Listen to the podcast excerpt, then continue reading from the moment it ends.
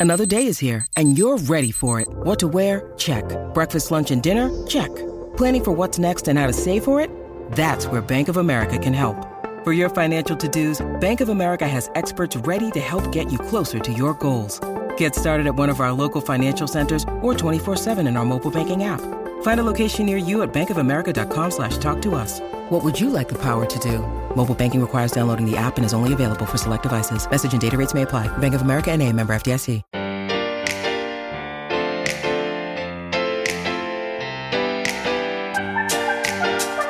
In questo episodio ho deciso di recuperare una domanda che mi era stata fatta qualche tempo fa.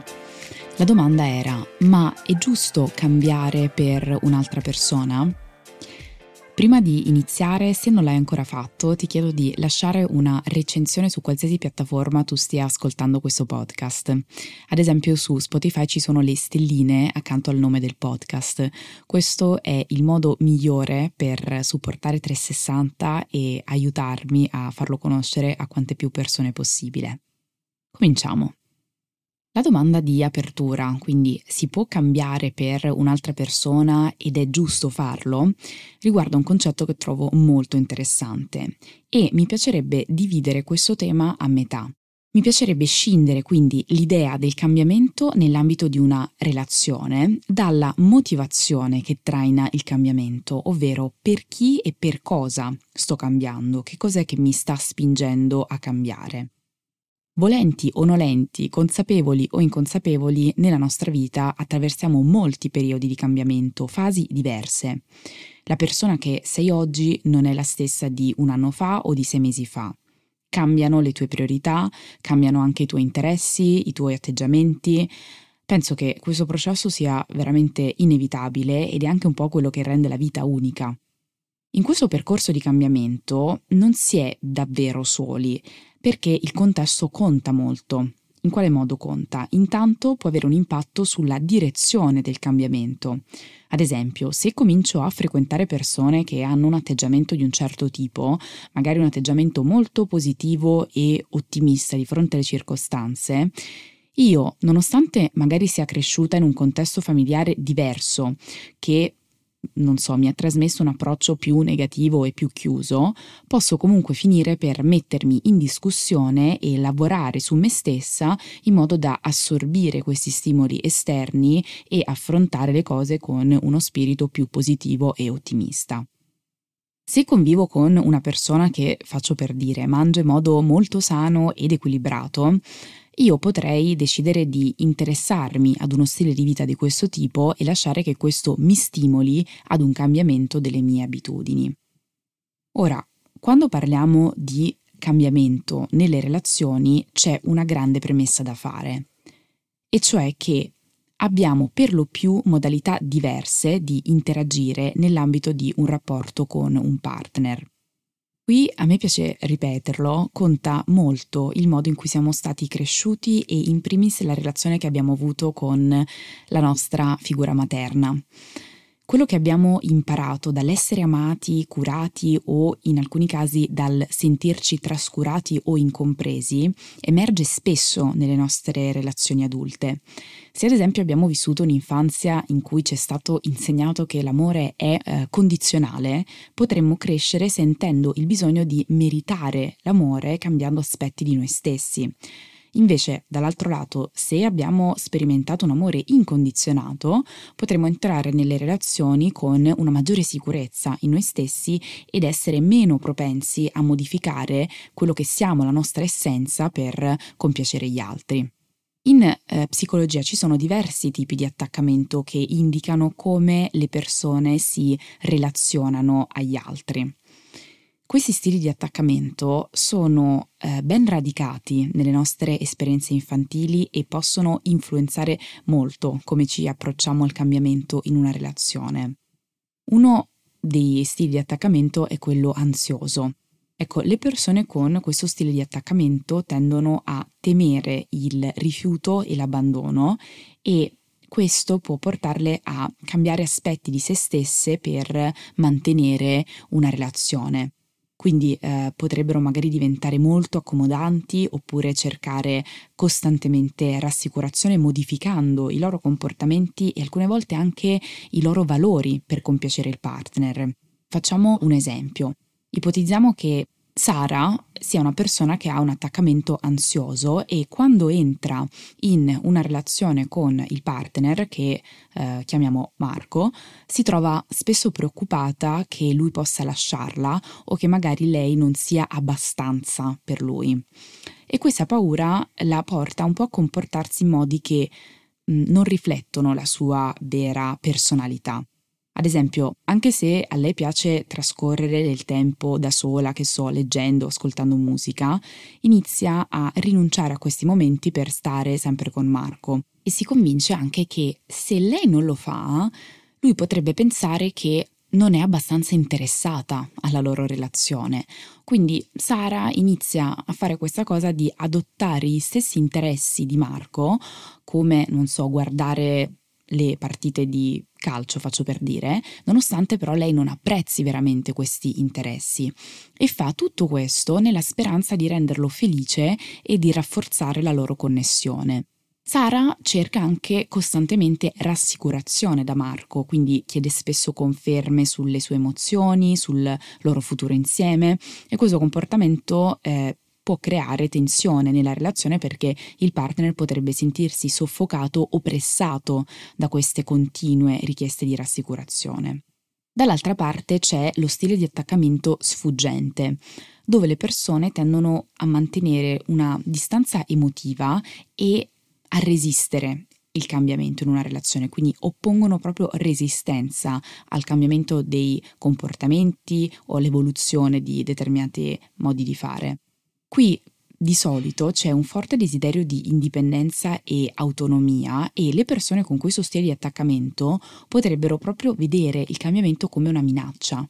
Quindi magari evitano proprio di fare compromessi o, come dicevamo prima, di cambiare il proprio comportamento anche se potrebbe essere benefico per la relazione. Facciamo anche qua un esempio.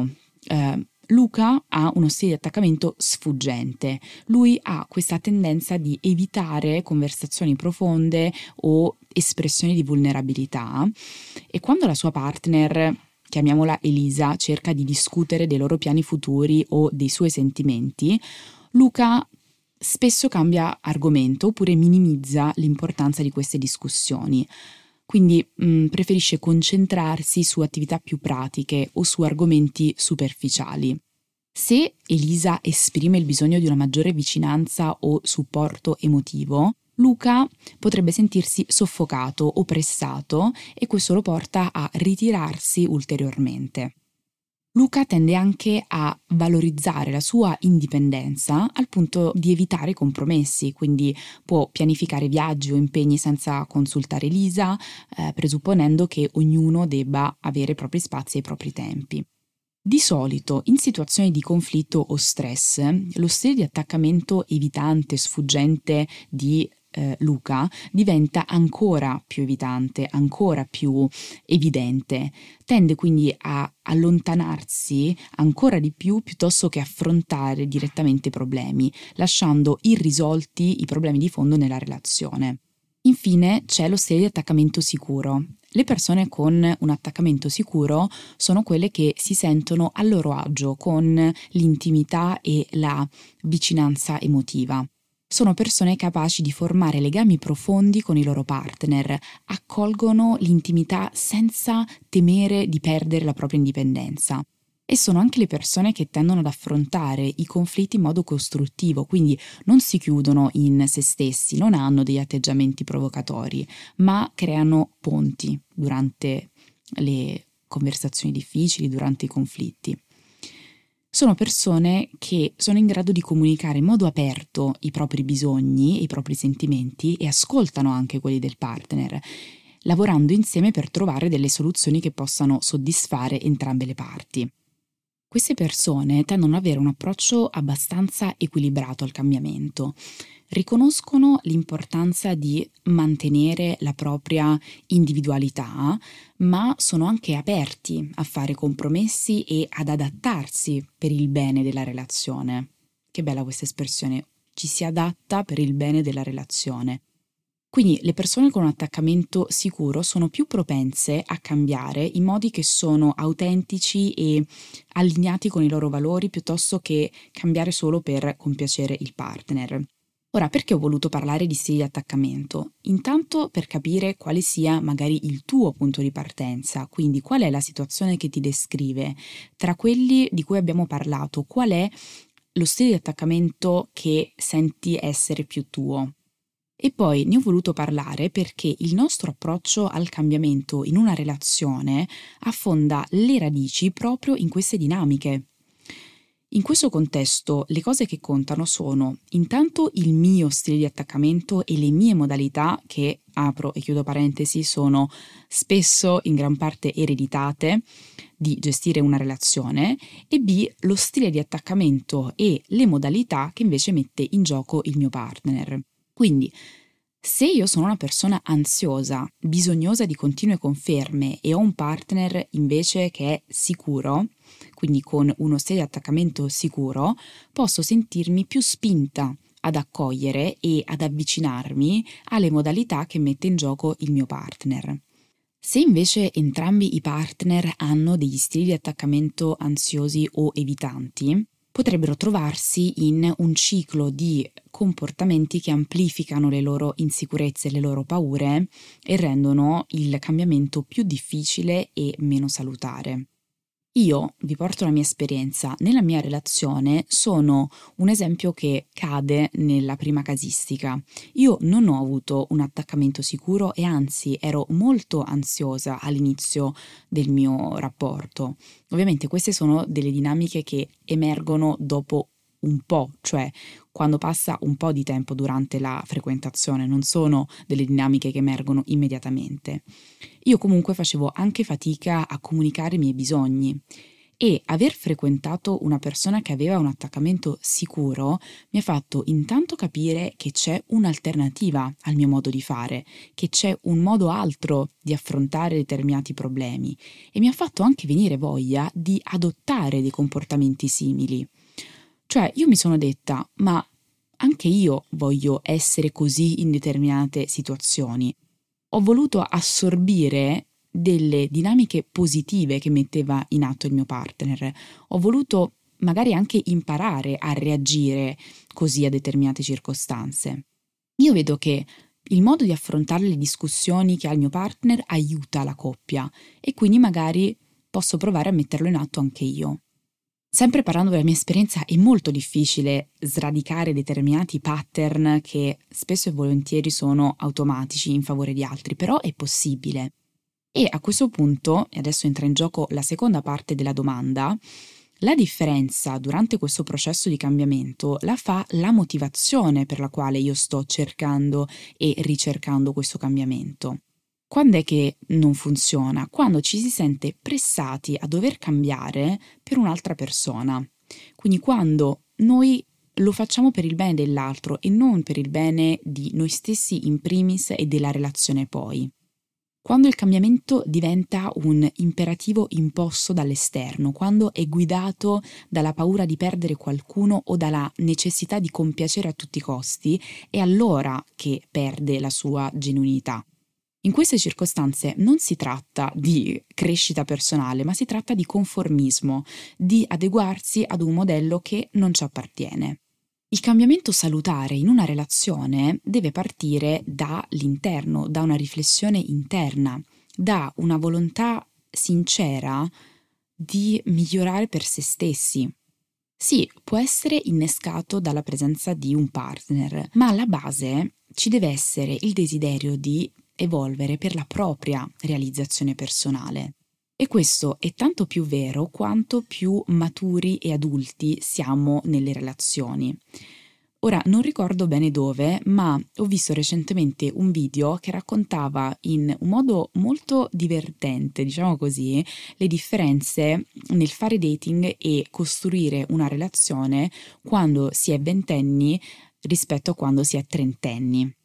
Quando hai 20 anni, questa dinamica di dating è molto simile a una startup, quindi questa modalità startup in cui due persone si incontrano e cercano di capire quali siano le politiche aziendali, quali persone si debbano assumere, dove si trovi l'ufficio, cosa bisogna fare, così via. Insomma, tutto molto dinamico e entrambi state cercando di capire insieme come edificare e come far prosperare questa azienda. Però c'è uno scambio molto continuo, si lavora molto a stretto contatto, è tutto ancora da definire. Quando invece hai 30 anni, questo incontro sembra più una fusione, quindi ci sono due aziende, ciascuna con il proprio amministratore delegato, queste due aziende si incontrano, ognuna però ha le sue politiche interne, ognuna ha le sue regole, ognuna ha il suo ufficio, eh, ognuna ha le sue persone e così via. Ed è tutto molto basato sulla capacità di fare compromessi. Quando siamo più giovani tutto sembra nuovo, tutto sembra aperto alle possibilità e c'è anche una certa eccitazione nell'esplorare l'ignoto insieme. E io trovo che questa fase ci insegni molto su come costruire una relazione, eh, ci insegni molto su cosa vogliamo e cosa invece non vogliamo. Però può anche essere un periodo in cui magari siamo più inclini a perderci di vista, quindi a perdere di vista noi stessi per fonderci nell'altro. Con l'avanzare degli anni si inizia a capire l'importanza del mantenere la propria identità anche all'interno di una relazione. Quindi non c'è più questa volontà di scendere a compromessi così evidente. Ecco dove entra in gioco la metafora della fusione tra le aziende, perché quando magari si ha 30 anni o più si tende ad avere una maggiore consapevolezza di sé, un'identità più definita e questo si riflette anche nel modo in cui ci si approccia alle relazioni. Quindi non stiamo più cercando di costruire qualcosa da zero, ma stiamo cercando di vedere come due realtà che sono già consolidate possono coesistere e arricchirsi a vicenda. In questa fase il cambiamento è diverso perché diventa meno sul costruire e più sull'integrare. Quindi si tratta di capire come posso mantenere la mia identità e allo stesso tempo accogliere l'altro nella mia vita come posso far funzionare questa fusione rispettando sia i miei valori sia quelli del mio partner. Quando sento cose come io ho deciso di cambiare per lui o lei, ho deciso di cambiare per il mio compagno o la mia compagna, io penso che questa sia un po' una bandiera rossa.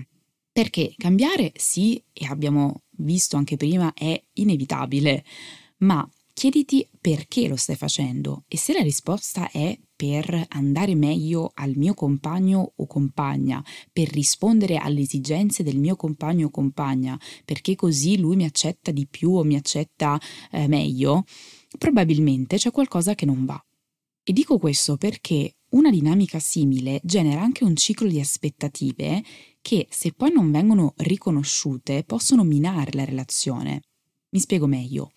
Se ho deciso di cambiare per te, magari mi aspetto che tu lo riconosca, mi aspetto che tu me ne dia credito e magari mi aspetto anche che tu faccia la stessa cosa per me. E questa aspettativa di reciprocità può diventare una trappola in cui entrambi i partner si sentono costantemente in debito l'uno con l'altro.